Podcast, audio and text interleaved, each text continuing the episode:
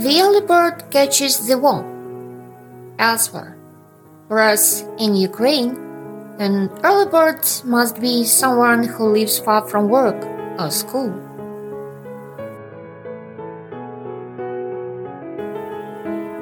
By the way, Zoryana means a star girl. Zorya in Ukrainian is a star. Her buddies call her Zorya.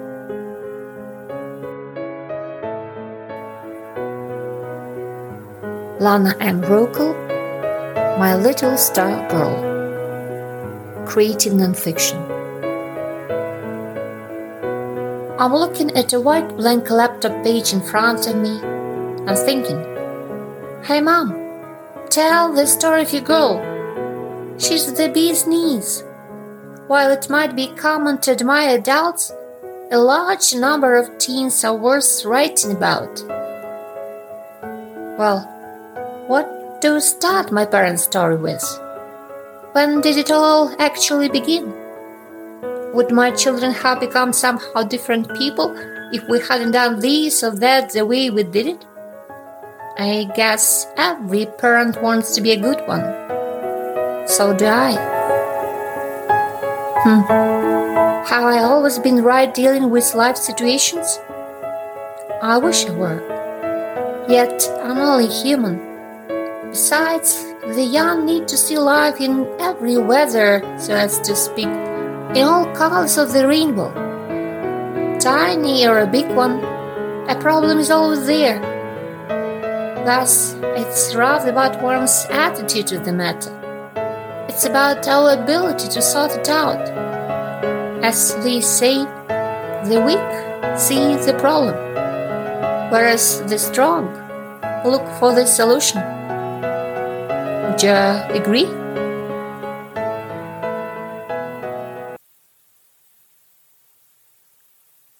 Two thousand and eighteen. At present, there are three of us as a core family. Me, a qualified English teacher, single mother in her late 40s, my son, Oles, 27, and Zoryana, my daughter, who turned 20 in December 2018.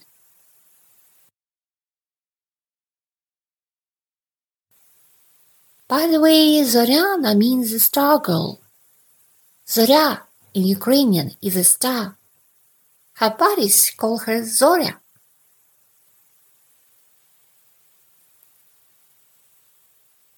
Here where the story itself might begin, with the tower moment and the happy family of four. Just remember, the sweet is never as sweet without the sour. And I know the sour. Brian Vanilla Sky.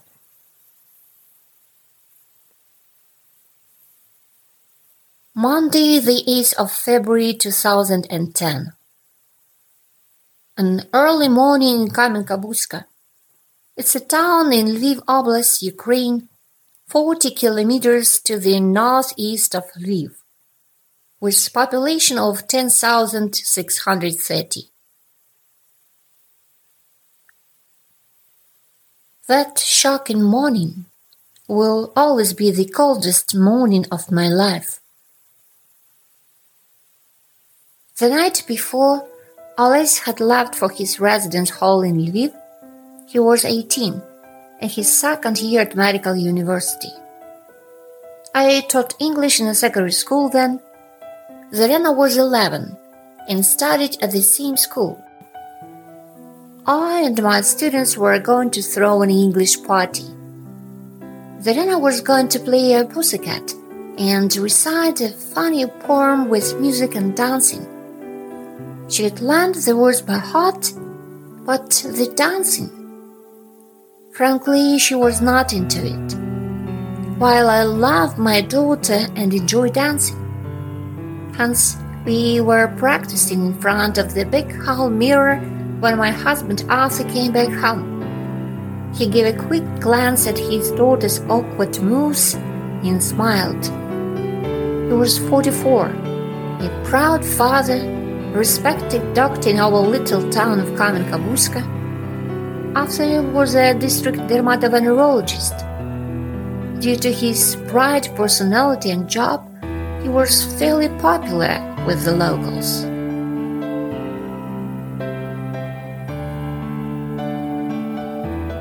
Anyway, haunted by the idea of avoiding the scene of death in my play Hamlet 2010, a contemporary tragicomedy for teenagers based on William Shakespeare's idea of Hamlet, I was struggling with writing the last scenes of the play in verses. Consequently, all night I was having maze dreams of staging till the very morning. I would wake up to the smell of coffee made by my hubby, who usually got up a bit earlier than us. He would get the car ready for the day trip our car was parked outside and it was a snowy winter. Instead of that, me and my daughter woke up in a fierce silence, only to find her father and my husband dead. The clock stopped. The world froze, sinking in the bone chilling awareness of the inevitable loss. Let me skip the time of grief and searching for solutions. In fact, we belong to the middle class. Even though doctors in Ukraine are paid more or less the same as teachers, their prestige is still on their side. I must admit, after my husband's sudden death, I had no time to cry. There were two kids looking at me with the belief that we could somehow make it, that we could somehow get through. Needless to say, I was willingly taking any extras at school. Besides, I had private students at home every evening. Yet, very soon, it was obvious my income had to be increased for it was not enough for the three of us to make a living. So, I decided to take a challenge. Having invested our last savings into renting accommodation in Kiev, the city of my university youth, and our dates with Arthur, we moved there with my daughter at the end of August 2011. Making efforts with some luck, I found a job in one of the downtown language schools in Kiev. Must say I had already had a few years of commuting to Lviv for work as an English interpreter by then.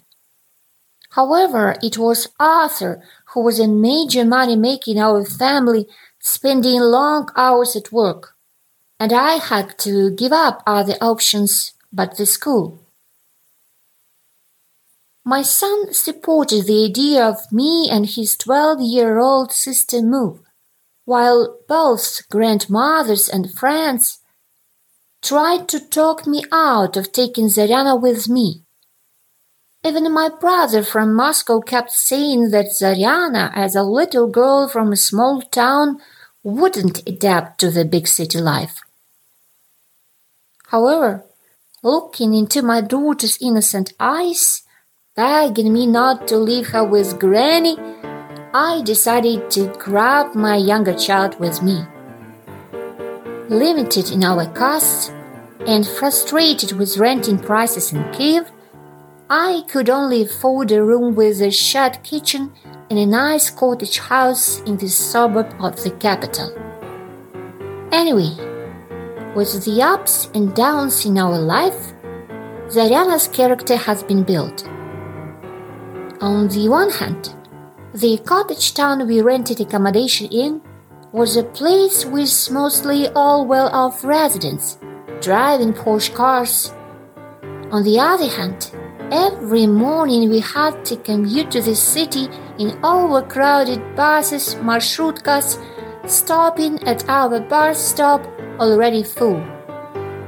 happened, they wouldn't even stop, as there was no room for new passengers either sitting or standing. Besides, it was creepy to have a 15 minute walk to the bus stop along the road without any lights. There was a thick forest on the one side of the road and a long ferns wall of the plant on the other. It could have been lit either by sunlight or starlight. Can you imagine the darkness after 6 o'clock in the morning or 12 hours later in the evening on the same day in the fall winter season? It could be anything but a relaxing stroll. But uh, now and again there were flashlights of the passing cars.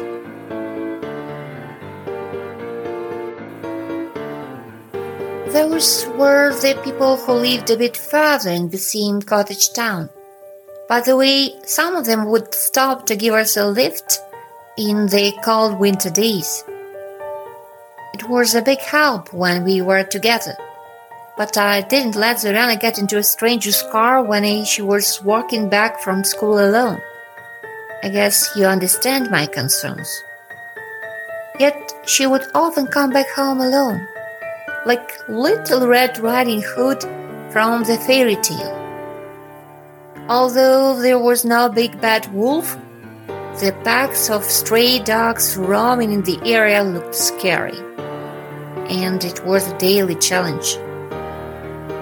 Zoriana's route from school home consisted of a 15 minute walk to Arsenalna metro station, a 30 minute underground ride, of about 30 minutes of waiting for a bus, taking a crowded bus home, and finally a 15 minute walk to the cottage we lived in. Later, she had to organize her dinner, we usually had something cooked for a few days, and do her homework. I would come back home much later. Luckily, we found a way out. We would catch the 6:20 a.m. bus that was collecting the night shift workers from the plant nearby and taking them back to Kiev every morning. It was considerably empty. The challenge was to get up at 5 a.m. for me and at 5:20 a.m. for my daughter. The early bird catches the worm elsewhere, whereas in Ukraine, an early bird must be someone who lives far from work or school. And what about Zoriana's school? She could either go to a local secondary school, which would uh, also require some commuting, or be enrolled in the downtown school in proximity to my first job place. Well, since our initial goal was to move to Kiev, we scarcely considered the local school. I believed things would change for the better, sooner or later. Despite an early wake up, my girl really liked this school. I remember her class mentor's surprise when she learned that Zoriana was into reading. It is so rare with teenagers nowadays, she said. Besides, my girl was good at languages and chess. At the age of 10, with her father's coaching, she took the second place in Kamenka-Buzka district chess competition. Anyway, the same year, Zoriana represented the high school number 90 and was the second best in the English language Olympiad, Pechersky District, Kiev. Soon, my eighth grade child made a couple good friends and gained respect from the teachers and classmates. Not going into much detail, I had to change a few jobs before I found something decent. Commuting to the city for about a year, we managed to find some accommodation in a nice location in Kiev at a reasonable rent. With this challenge, getting to Zoriana's school in the Pechersky district of Kiev and my work got much easier. Our financial situation somehow improved. However, we had to plan our expenses carefully. One day, Zoryana's classmates had promoted, so as to speak, her with a boy from her class to take part in the school Miss and Mystic contest. She said they would have to demonstrate the intelligence and talents on stage, doing quizzes, performing, and dancing. She asked me whether she could make it, since all the other girls had backed out. I didn't hesitate a single moment, offering her my support and training. The problem was to get that glamorous look and learn dancing waltz. I must say Zoryana was very persistent in overcoming her difficulties in dancing. We danced and danced at school. We danced and danced at home.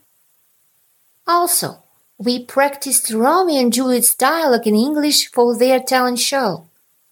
The problem of getting a ball gown was eventually solved too.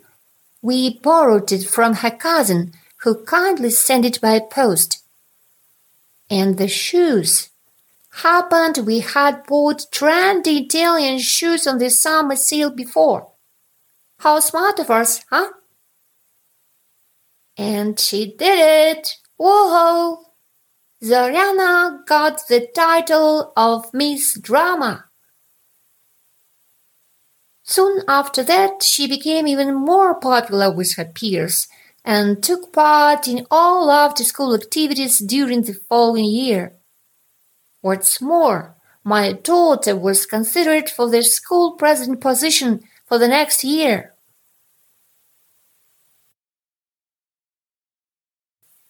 Passing the school exams at grade 9, Zoryana plunged into another examination session – so as to be enrolled in the Ukrainian Humanities Lyceum of Taras Shevchenko National University, the law class. And she did it. Congrats! I thought before we faced the music about the school.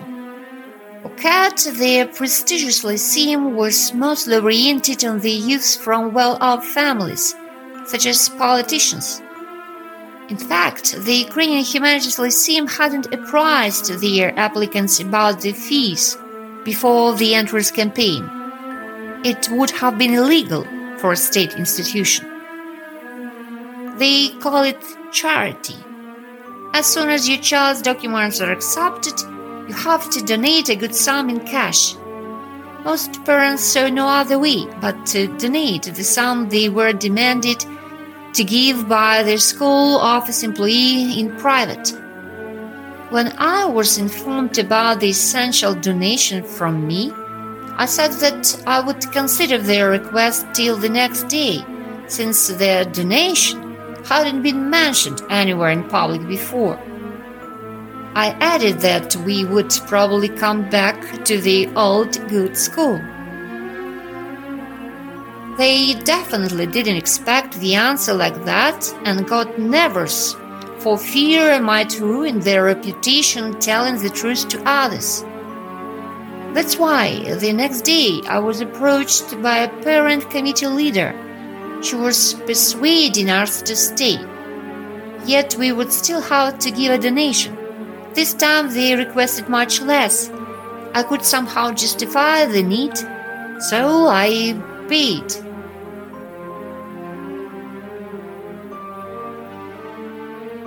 Yay! We are all set, we thought. What can I say now? There were advantages and disadvantages to spending the following year at the Lyceum. Not all peers were on the same page with my daughter. However, there were a couple of nice and smart classmates to make friends with. Yes, we had to pay the school fees and to buy the expensive school uniform Everything was okay, but the educated school principal, a chemistry teacher in her mid 60s, the lady was good at making the life of other people difficult. By all the people, I mean the teachers, a number of students, and their parents, including my daughter and me. According to the principal, the majority of the newcomers had no idea about chemistry. Blaming the chemistry teachers in other schools, she claimed them to have been taught nothing by that time. All of a sudden, poor marks in chemistry flooded the class, and the principal didn't feel any personal responsibility for the poor performance of her students in her lessons. That was bizarre. Well, have you ever heard of the Ukrainian Revolution of February 2014? It's also known as the Euromaidan Revolution or the Revolution of Dignity. Well, it was the school year of 2013 2014. We lived in Kiev when all the movement started. The school was located on the presidential administration doorstep in the downtown. At occurred, the school principal was supporting the government of the president Viktor Yanukovych. Anyway, both of us were at the overcrowded Maidan, Independence Square in Kiev, when the call for a strike was announced. We were asking adults not to go to work and not to send children to school the next day. The nationwide anti-president protest started. Supporting the idea of the protest, I let my child miss school and help others with serving lunch and dinner to protesters in the morning and afternoon instead. I thought when history took place just in the streets of your city, it would be wrong for a teenager to sit in the classroom and watch the momentous events through the window. Moreover, on the second day of the protest, Zoryana brought a few classmates with her to the Maidan kitchen. If I remember well, she missed three days of school or so. Of course, she came back to studies right after that. Nevertheless, it was the year of barricades, smoky fires in the downtown, protesters, and police combats. The classes at the Lyceum were often cancelled because of the threat of violent conflicts nearby.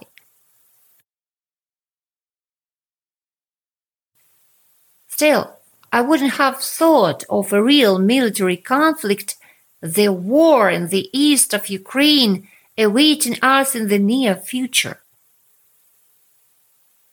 Let's get back to the school memories. The advantage of the elite school was having extra hours of Ukrainian and law, which were taught by the great teachers. Zoryana was making significant progress in law. At grade 10, she took the set place at the Pechersky District Olympiad in law, Kiev. Yet she mentioned that many of her competitors were cheating while the contest inspectors turned a blind eye to that. It was not fair, she believed. Afterwards, Zoryana appealed her result. She was determined to see her work checked by the examiners.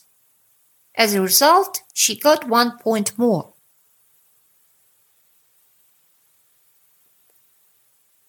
Once sitting on a leather sofa in the school hall, Together with a couple of anxious parents, I was waiting for my turn to see the school principal. All of us were asked to pay a visit to school because of our children's low grades in chemistry. And uh, I was approached by the law teacher, who spoke highly of Zoriana's knowledge and personality. With her humble Maidan experience, she became a subject of teachers' gossips, labeling her as a rebel spirit girl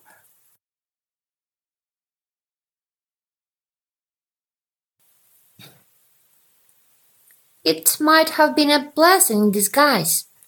But for family reasons, we had to come back to our hometown of Kamenka-Buzka in the summer of 2014. Consequently, Zoryana had to come back to the school of her childhood. Imagine a teenager in such a situation. And when? At grade 11. Hide your pride, girl, I said. We've got to do it.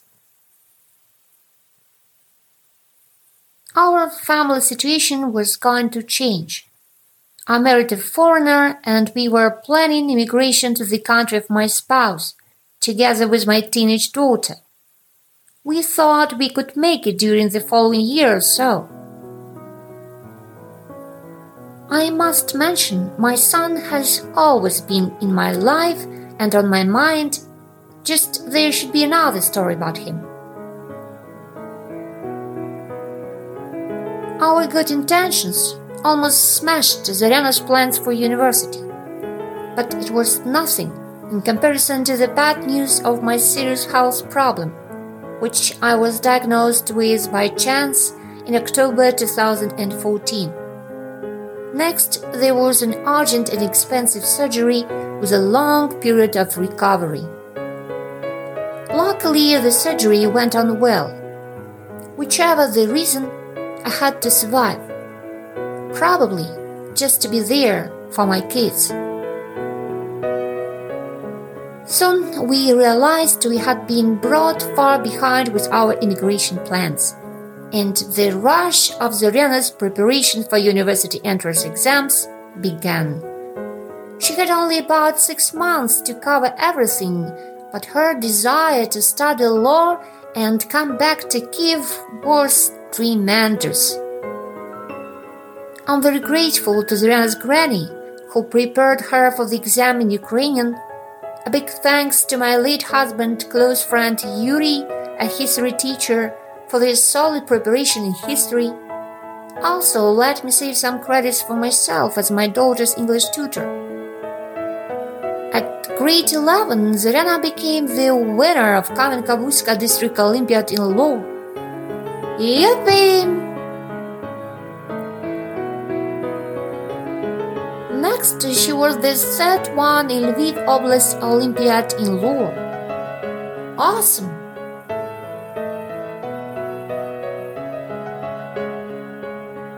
With all the efforts being made, my daughter successfully entered Kiev National Economic University named after Vadim Hetman, Faculty of Law, transformed into Institute of Law later must say, both of us, me and my son, thoroughly recommended Zoryana to consider a few other career options as well. But the pretty faced 16 year old girl in glasses firmly replied, Let me try law first.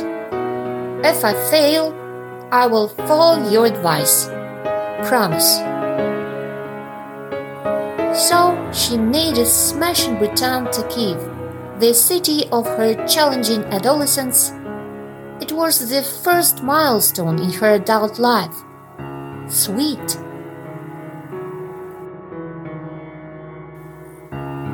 Well, it's high time I finished my story. Mother's Tale.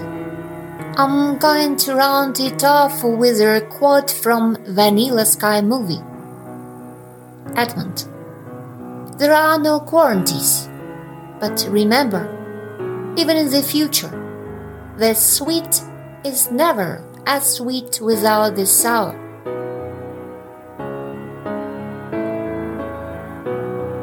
My Little Star Girl by Lana M. Rockel. Read the full story on Lana M. Rockel author Patreon.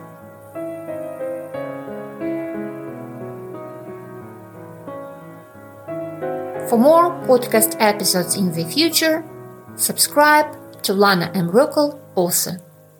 Thanks for listening.